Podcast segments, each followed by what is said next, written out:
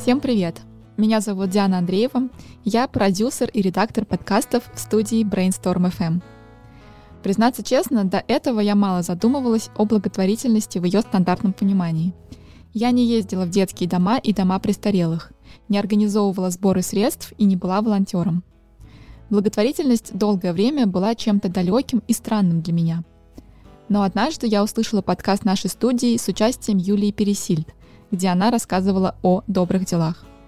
Я вам могу сказать, что совершенно точно, если вы просто откроете глаза и оглядите всех своих людей вокруг, плюс-минус, даже близких, вы обязательно поймете, что, ну, не знаю, двум из десяти помощь нужна.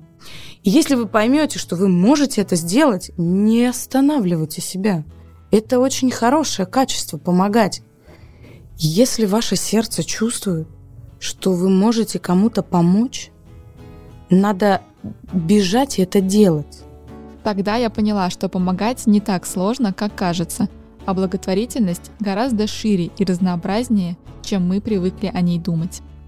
Поэтому вместе с вами я решила разобраться в разных видах благотворительности, чтобы понять, как начать творить добро самым удобным способом. Волонтер – это именно участник такой благотворительной деятельности, тот, кто дарит свое время, дарит себя. Помогать не сложно.